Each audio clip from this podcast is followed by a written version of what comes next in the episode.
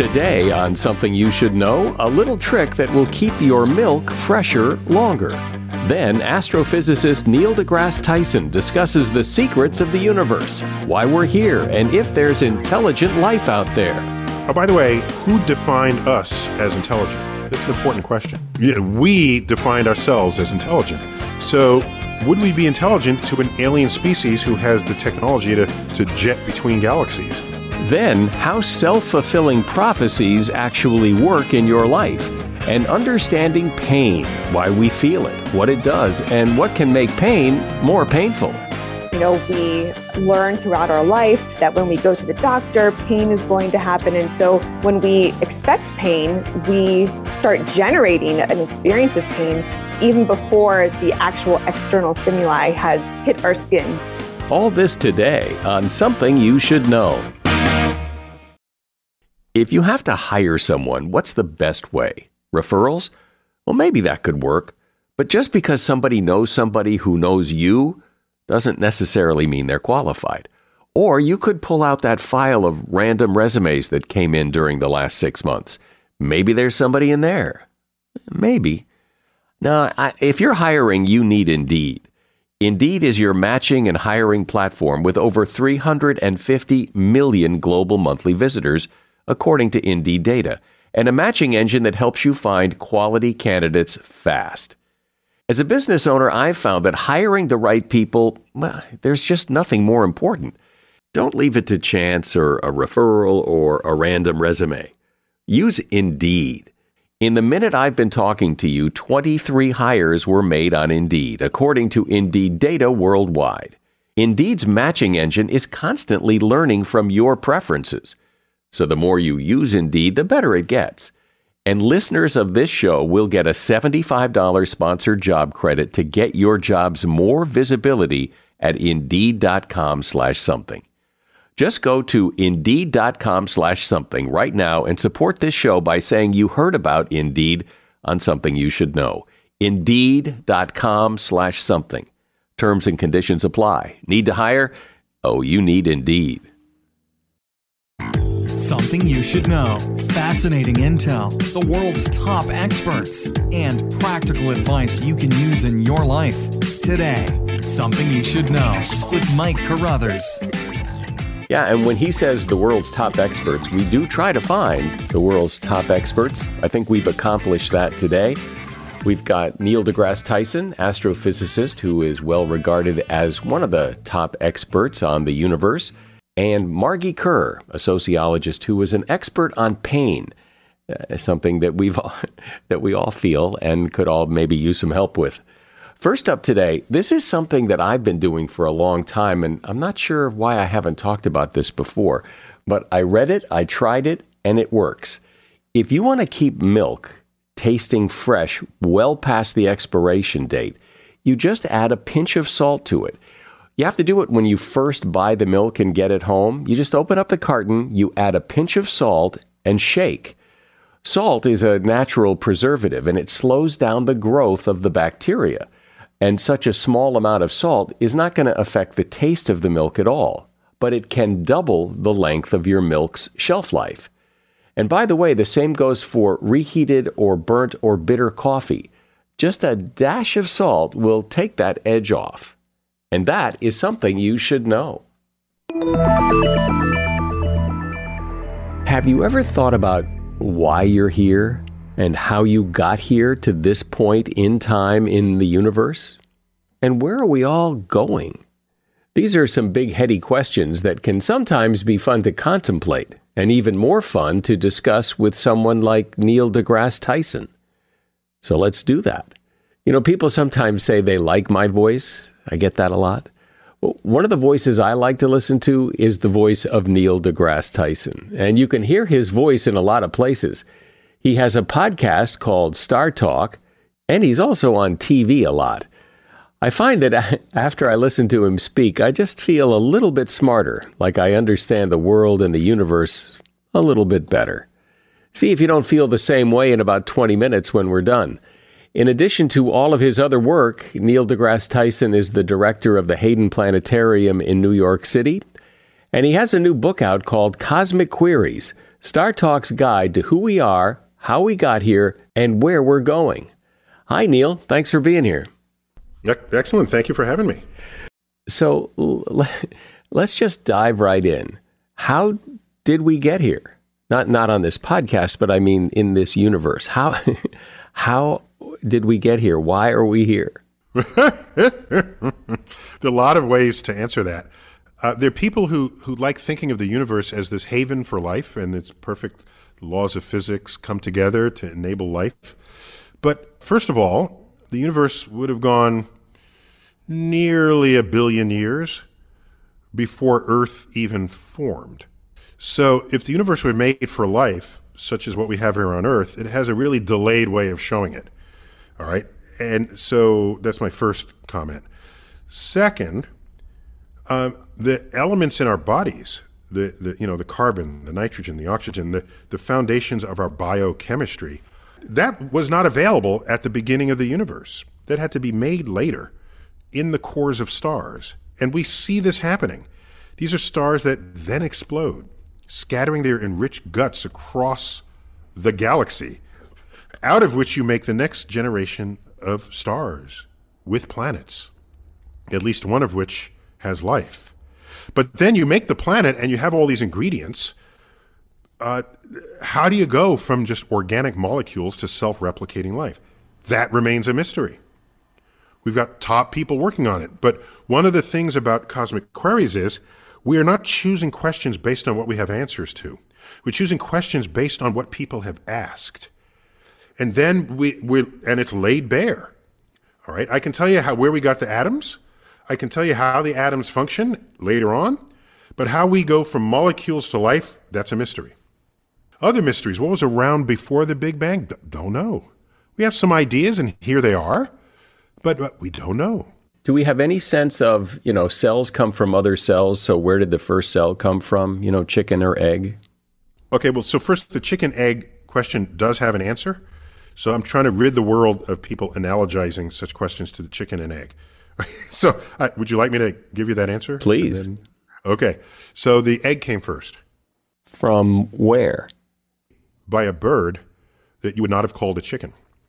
Well, okay, this is, this is what you get by sort of the evolution of species. So you, you, there's some bird, and it's not a chicken, and then there's some distortion in its offspring from a defect in the DNA. We'll call it a defect because what comes out is not what it started with, right? And it's some new kind of variation. Now, in practice, it would have taken many, many generations for this to happen. But at some point, you're calling the, the, the bird a not chicken, and then the egg that hatches out a chicken. And at that point, the chicken was laid by a bird that was not a chicken. Okay. So the egg came first. Well, that's that sounds easier than if cells come from other cells. Where did the first cell come from? Oh, yes, that is easier. Yes. So now getting back to that one, a cell is a living thing. So that's my point. How do you go from organic molecules to self-replicating life? That's a, that's a, a mystery. And we have top people working on it. So I know you talk about questions that are not the right question. That, that that we can try to answer the question, but if you're asking the wrong question, you're not going to get anywhere. So, what are some questions that are the wrong questions? Oh, okay. I got one for you. Uh, I'll give you two examples. Here's one that you know not to ask because it's illegal in our own universe. You ready? So you go visit Santa Claus on the North Pole and you say, Santa, please point me north of here. Problem is, every direction Santa points in is due south. There is no east or west either. So to say what is north of the North Pole is a sentence that has no meaning. Here's another one, okay? How about Pinocchio? You tell me, what will happen if Pinocchio declares, if Pinocchio says, My nose is about to grow? You tell me what happens next. Hmm. Well, his nose can't grow, or can it? I don't know. okay, if his nose doesn't grow, then he was lying because he just said his nose is about to grow. And if he lies, it means his nose has to grow. If he says it and his nose grows, that meant saying his nose was about to grow was true, And if it's true, that means his nose wouldn't grow. So that's a simple statement that actually has no meaning in the Pinocchio universe. So all I'm saying is, in the universe in which we live, I take you to the precipice and dangle you over the abyss of the unknown, and I ask you, what's the next question? You might come up with a question, but there's no guarantee that that question is even valid in the universe that you're now on the doorstep of discovering. Well, a question a lot of people ask and have been asking for a long time is Is there life elsewhere? And you would say, I would say it's highly likely for many re- several reasons coming together. The universe is old. The ingredients of life are everywhere. If life on Earth were made of really rare things, I would say, yeah, life is probably rare. But uh, the most common atom in the universe is hydrogen. It's the most common atom in life. The next most common atom in the universe is uh, after helium, which is chemically inert, so that's not useful. The next most common is oxygen. That's the next most common atom in life. The next most common is carbon. That's what's next in life. So, what's next in the universe? Nitrogen. That's what's next in life. The top four chemically active ingredients of the universe are the top four atoms in the human body and in life on Earth. So maybe life is an inevitable consequence of organic chemistry. We don't know. So, so there's that. And also, life got started really fast. On Earth, you look at the data, life from, from non life to life took maybe 100 million years. And you say, well, that's a long time, Dr. Tyson. Well, not really if Earth is four and a half billion years old. 100 million is pittance relative to that timeline. So Earth made life almost as soon as it possibly could have and didn't seem to have trouble accomplishing it, even if we have trouble in the lab. Combine all those factors. Life happened quickly, common ingredients, and the universe is old. I wouldn't be surprised if life wasn't teeming everywhere in the universe, just for those factors alone. Intelligent life? That's different because look at all the life forms Earth has had. I, you know, millions, I think. I, I don't remember the exact number, but it's huge. Most of which are now extinct for all manner of various reasons over the history of the tree of life. But, oh, by the way, who defined us as intelligent? That's an important question. We defined ourselves as intelligent. So, would we be intelligent to an alien species who has the technology to, to jet between galaxies? Could they be so intelligent that human intelligence pales in comparison the way, you know, you don't, and the hubris of people saying the aliens are watching us, they care about us. It's like when you walk past worms, are you saying, gee, I wonder what that worm is thinking? Gee, I'm, I'm completely interested in this worm. Unless you're, you're, you're a nematode specialist, you're probably not caring what the worm is thinking about. So to believe we are so interesting that they'll perform sex experiments on us and draw circles in, in wheat fields, all for our benefit, that's, that's thinking you're really in the center of the universe.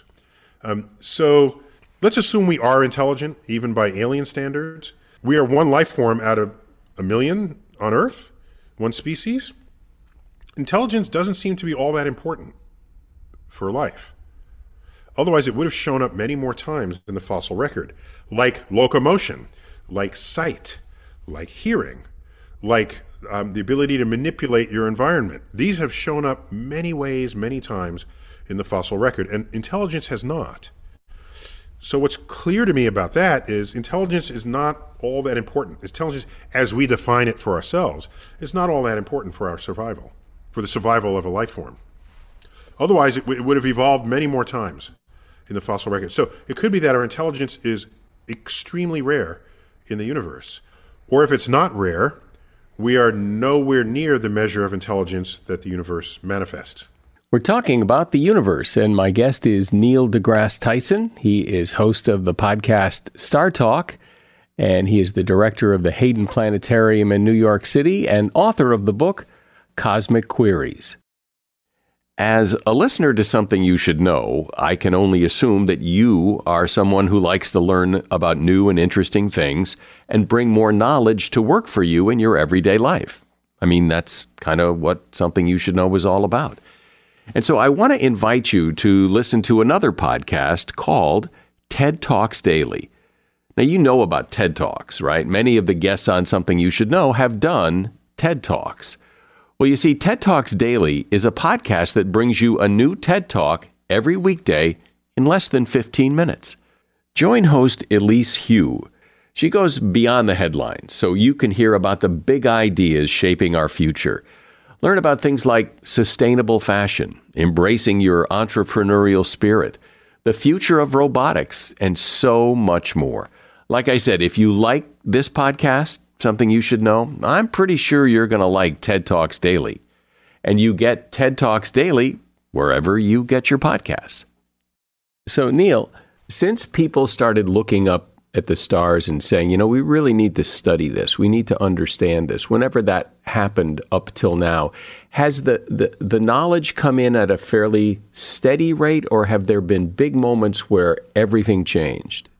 Any period of great discovery, discoveries happen exponentially. So I can I can be more precise about that. I have a book from 1890 on the sun. And the first edition of that book was like 1886 or something, something like that, around there. And well, why did the second edition come out four years later? Well, the author writes, I paraphrase, scientific advances in our understanding of the sun has been so great we had to put out another edition to catch up on things. This person in 1890 is glorifying the pace of scientific discovery. When you are on an exponential curve of discovery, every moment you look at it, it looks like all the greatest advances happened in the recent years. That's what being on an exponential curve means. So, yeah, if it looks like you're living in special times, that is the hallmark of, ex- of a period of exponential discovery. What do you think was like the big game changer, if there was one or maybe two, like everything changed? I would say Isaac Newton demonstrating that the universe was mathematically knowable. That was profound. You can write mm-hmm. down an equation and make a prediction about something you've never seen before because you've connected the mathematics to the operations of nature. That was a game changer. Well, knowing that we don't know what we don't know, how much do we know compared to what we probably don't know?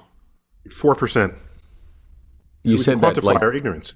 You said that I mean, with, I, uh, with with some authority. So wh- where did the number come from? Let's not call it authority. Let's just call it knowledge. Okay. Authority is telling you what to think and believe, whether or not it's true. Authority has the power to make that happen. But if it's just knowledge, anybody could have it and share it. So all the chemistry and biology and physics that you know and love that is taught in the schools drives 4% of the phenomenon of the universe. The remaining 96% is dark matter and dark energy, about which we know nothing. We can measure its existence. We can see its effect gravitationally on objects. We don't know where it came from. We don't know what it is. We don't know why it's there. We can't even characterize it. So, uh, our airplanes, our rocket ships, our energy, our civilizations are all living in 4% of the known universe. So, this may or may not be a fair question, but because you you've taken in all this knowledge and you have synthesized it and you're well known for being able to explain it in a very interesting and compelling and for fortunately for many of us a simple way does all of that make you more spiritual or less spiritual um, i would say more spiritual spiritual in the sense of if it's spiritual sort of capital s so spirit i think from the latin is is your breath, right? And your breath was equated to being alive, right, for the longest time. You, they would hold up a mirror in front of your dying body, and the moment you no longer fogged the mirror, you would declare dead. So your spirit left your body. So uh, when I think of gazing on the darkened universe on a mountaintop where I have a telescope that I'm about to use for scientific means, but before I enter the dome, a gaze upon the limitlessness of it and, and the majesty of it, uh, that's that's a spiritual moment, I think, um, and the and the sort of the glory of the universe. And I bet it taps. I don't know this for sure, but I bet it taps similar parts of my brain that religious experiences tap for in people's brains who have experienced those. If that's the case, I have no hesitation calling them spiritual experiences. But I, when I use the word spiritual, I am in no way invoking um, a God who made the universe in six days and cares about who you sleep with. right? Um, this is not my usage of the term. So, how does this all end? Where does the universe go when it goes? Yeah. So, often when people say, How will it end? they're really only thinking about Earth. And there's some fun, interesting scenarios to get rid of Earth. Basically, the sun will absorb it and vaporize it in about five, six billion years. So that so we need to find another planet by then if our species survives that long. So that's cool. I mean, it's not cool. I mean, it's it's just the reality of it as the sun expands to engulf the orbits of Mercury and Venus and bringing the oceans of Earth into a rolling boil. That's a that's a bad day for Earth. Um, so uh, that's the you know the, at the end of Earth is vapor inside the sun. But the end of the universe is more intriguing because the universe can take any one of a dozen pathways, and we don't know enough to land on which pathway is the is highly likely. So that's why we give all the scenarios in it. And the ending that terrifies me the most is the one where we end up expanding because the expansion is growing exponentially. The expansion of the universe. So eventually the expansion will rip all the galaxies from our night sky, and then it'll rip the stars from our night sky. Then it'll start ripping molecules from your body. And then it starts ripping the structures of the atoms from the molecules, and then the atoms themselves, the particles within the atoms themselves. And when you do that, there's no other way the expansion of the universe can accommodate it. And it's called the Big Rip which is terrifying to me. The big rip, where it's like you're stretching some flexi cloth, and then there's a point where it no longer stretches, and what does it do? It rips. I can't even picture what that would look like or what it would be. But it's nonetheless terrifying to me. Sounds horrible. That's so, but it's you, not happening anytime soon. So don't lose sleep over it. Yeah, not this week or anything. So, mm-hmm. When uh, c- can you explain? Because we hear this often that the universe is expanding and it's expanding exponentially. You said, what does that mean, and what's it expanding into? Yeah, that's a that's a that's a perfect honest question to ask. It depends on what kind of multiverse it is. If it's the simplest of multiverses, then the full extent of the actual universe is vastly greater than the universe you can see. And so our pocket that's expanding is simply expanding into other parts of our universe. Okay? So, as would be any Big Bang manifested in the rest of this multiverse. So, the problem is if we if the new if multiple universes invokes higher dimensions so that it's creating a whole other universe with other laws of physics, then first that would be really dangerous to visit. You take your health into your own hands by doing so. because the charge on the electron could be different, and you walk across the proscenium, and then you collapse into a pile of goo because the molecular forces are no longer apply. So in that universe, that's in another dimension. And so we would expand, but never interact with that other universe. And you might say, well, how can you expand forever but not bump into another universe? Well, I can have a sheet of paper that's flat obviously, and I can stretch it in the two dimensions. If I layer another sheet of paper right on top of not touching it, but above it, I can stretch both sheets of paper to infinity and they'll never intersect each other. So that's obvious because they're not in the same plane. Well, going from three dimensions to higher, in a higher dimension, the lower dimension entities can expand forever and not end up colliding. So if you're eager to get a, a a, a parallel universe we might have a twin of you, um, don't hold your breath about whether it's one we can interact with. That's very hard to grasp that there's parallel universes. Yeah, I mean, most of it is hard to grasp. I've, I've said many times that the universe is under no obligation to make sense to you. so what matters is whether it satisfies experiment and observation. Well, I wish it would make sense. It would make it it would make it easier to make sense no, of it. No, but you can't because your senses were developed on the plains of the Serengeti to not get eaten by a lion. They're not designed for math or probability or statistics or or fundamental physics. So, yeah, it's a problem. It's a problem. We're stuck with our own biology. Well, it's pretty exciting stuff, and it's it's just amazing when you stop and l- look at, up at the sky. And I do this often, and just think, how amazing is it that I am here right now at this time in this place? It's hard to fathom.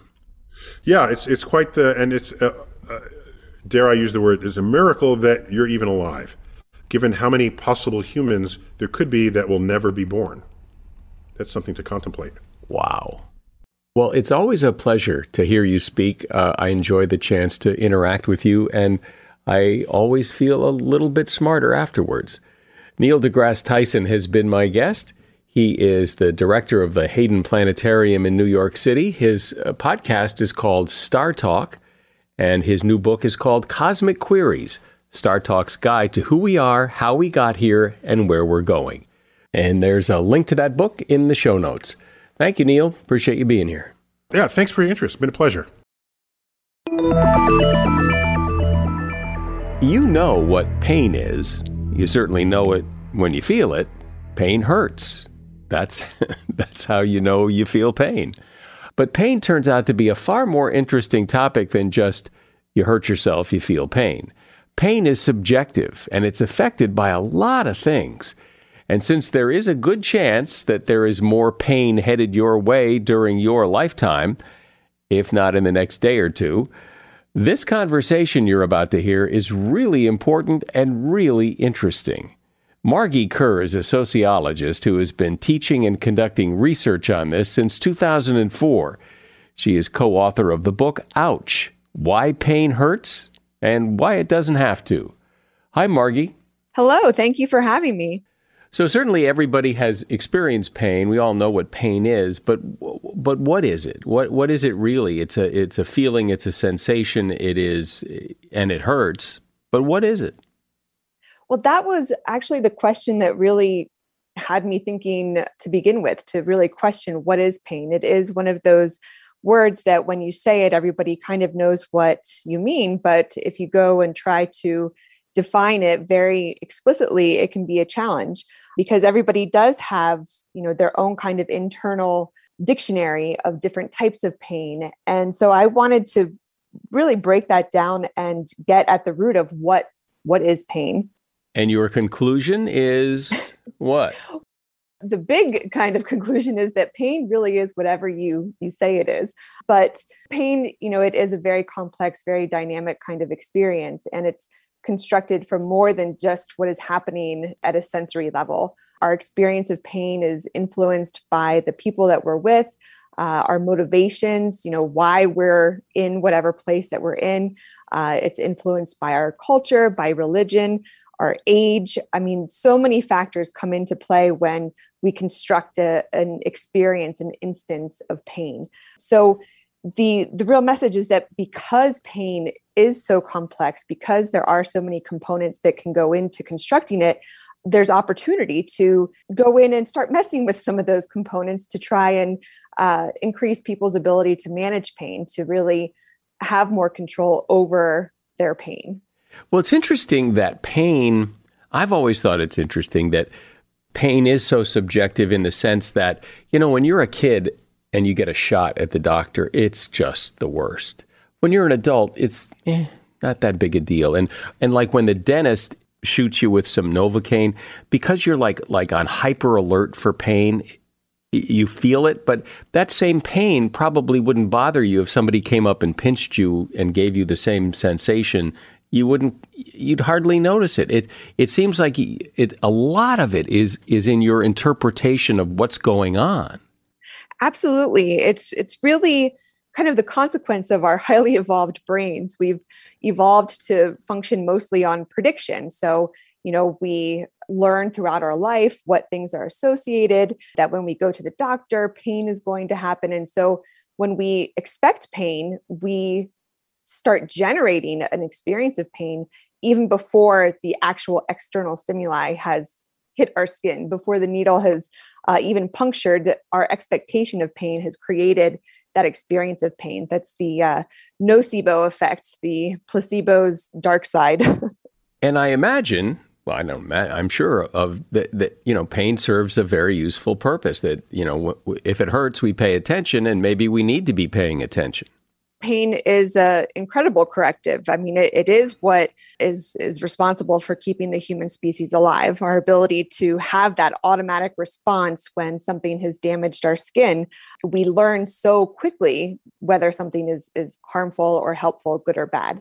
Uh, and in fact, it was through my my studies of fear that I really started to try and understand pain even more because pain is often used in the study of fear. So if you want to understand, you know, how people manage stress, you can do some fear conditioning, which usually involves inducing pain through maybe a mild electrical stimulation or, you know, a very cold water. But I started wondering, well, pain must then be the the biggest bad, the the most feared kind of uh, experience. But it it does come down to to that context to what is it that we're expecting to experience in this place? And and it is incredible that by changing you know changing the context changing the framing uh, we can change our intensity of pain at uh, at a at a physiological level. So I have this sense, and uh, I imagine this is true, that there is some sort of you know, pain tolerance scale, and that some people are able to tolerate more pain or pain for a longer period of time than others. But how big is that scale? How much more can somebody tolerate pain than than somebody who's at the other end of that scale? How big's the scale? It varies drastically. So you you look at endurance athletes, for example. There's the pain threshold. So at what point are they going to say ouch? And then there's the pain tolerance. So how long can someone, you know, endure that painful stimulation? And there is a lot of variability both between people, but then you do see groups of people like endurance athletes who have had to manage so much pain throughout sport that they have, you know, higher thresholds. They have more uh, of ability to endure what would probably make a lot of people scream pretty early.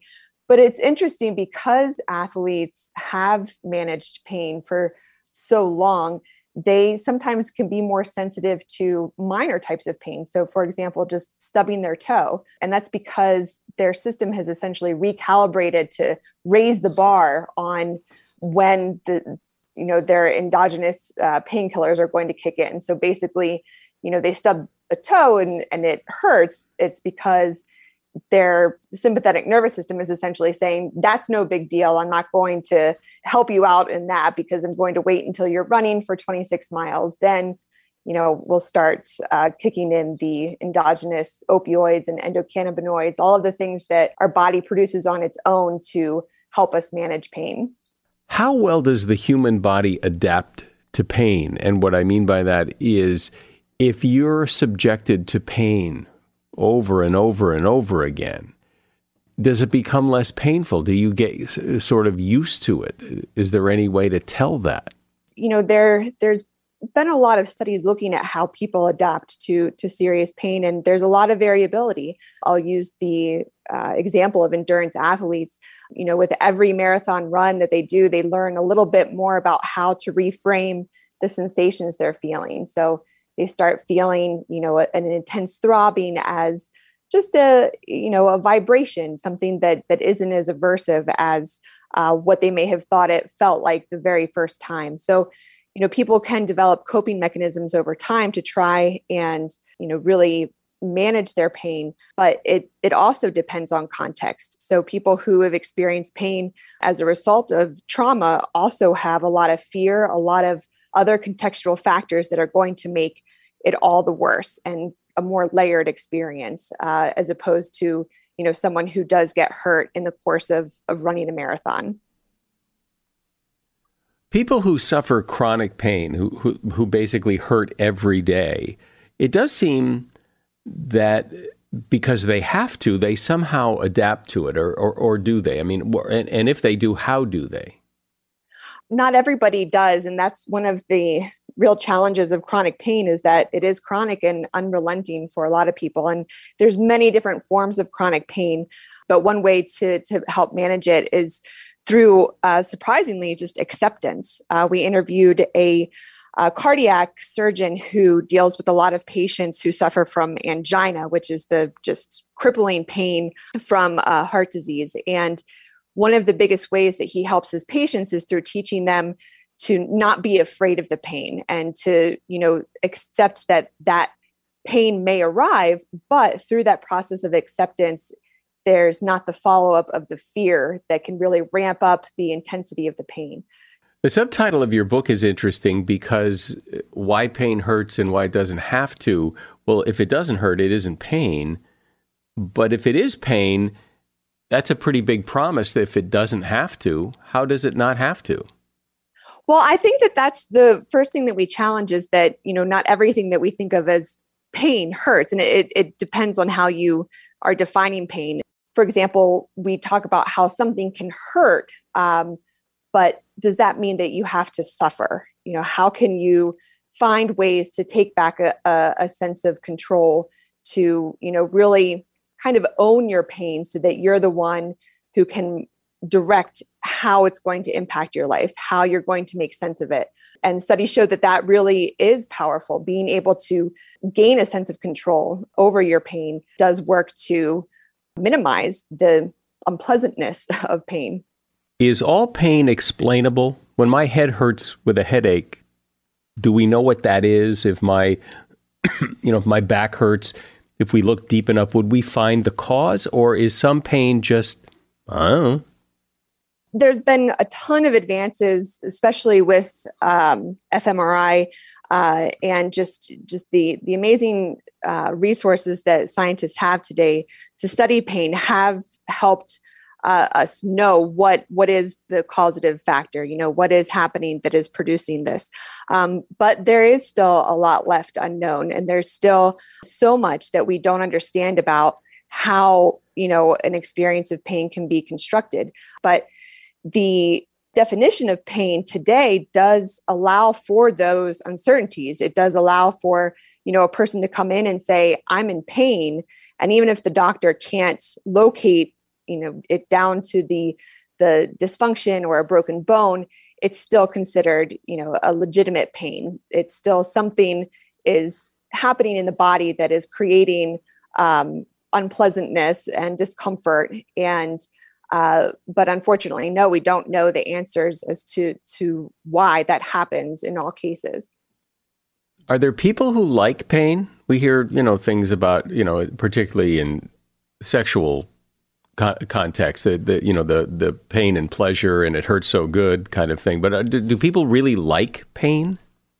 Yeah, and I, I think that if if everybody was to kind of do their own little inventory of um, experiences where pain hasn't been entirely unpleasant, they'd probably find that they also have had those experiences. So it's not just restricted to, you know, the pain in the context of sex or pain in the context of, you know, ritual. It's if you have some very intense external stimulation that is negative combined with a lot of positive uh, factors too, it can create you know a, a pleasant experience uh, so you've got those two systems kind of working in parallel where y- you know your body is experiencing some sort of pain but it's uh, in the context of you know wanting that so there's the expectation and the desire for that pain an example of that would be if you think about it's the mild to moderate or some people like high uh, electrical stimulation that can relieve back pain or can just feel good. Um, you know, much like a massage, a, a, you know, a deep tissue massage is often described as both very painful but also very pleasant. Well, working out is like that. It it often feels very painful to exercise aggressively, but it also feels very good to have done it. Yeah, part of it is is the endorphins that are uh, circulating through our system when we're exercising or just confronting any, any kind of pain.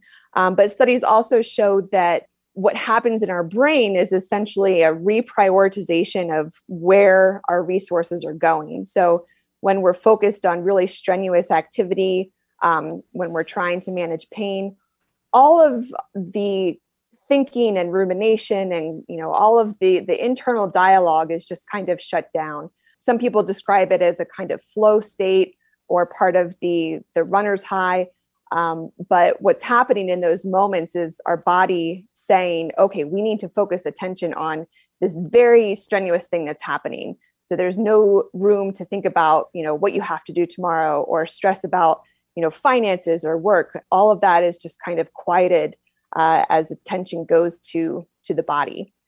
One of the things I've noticed that, that I find pretty interesting is when you're in pain, if you like burn your finger or you cut yourself and it hurts, distraction is pretty powerful in terms of not sitting there dwelling on the pain that you kind of forget about it, at least temporarily.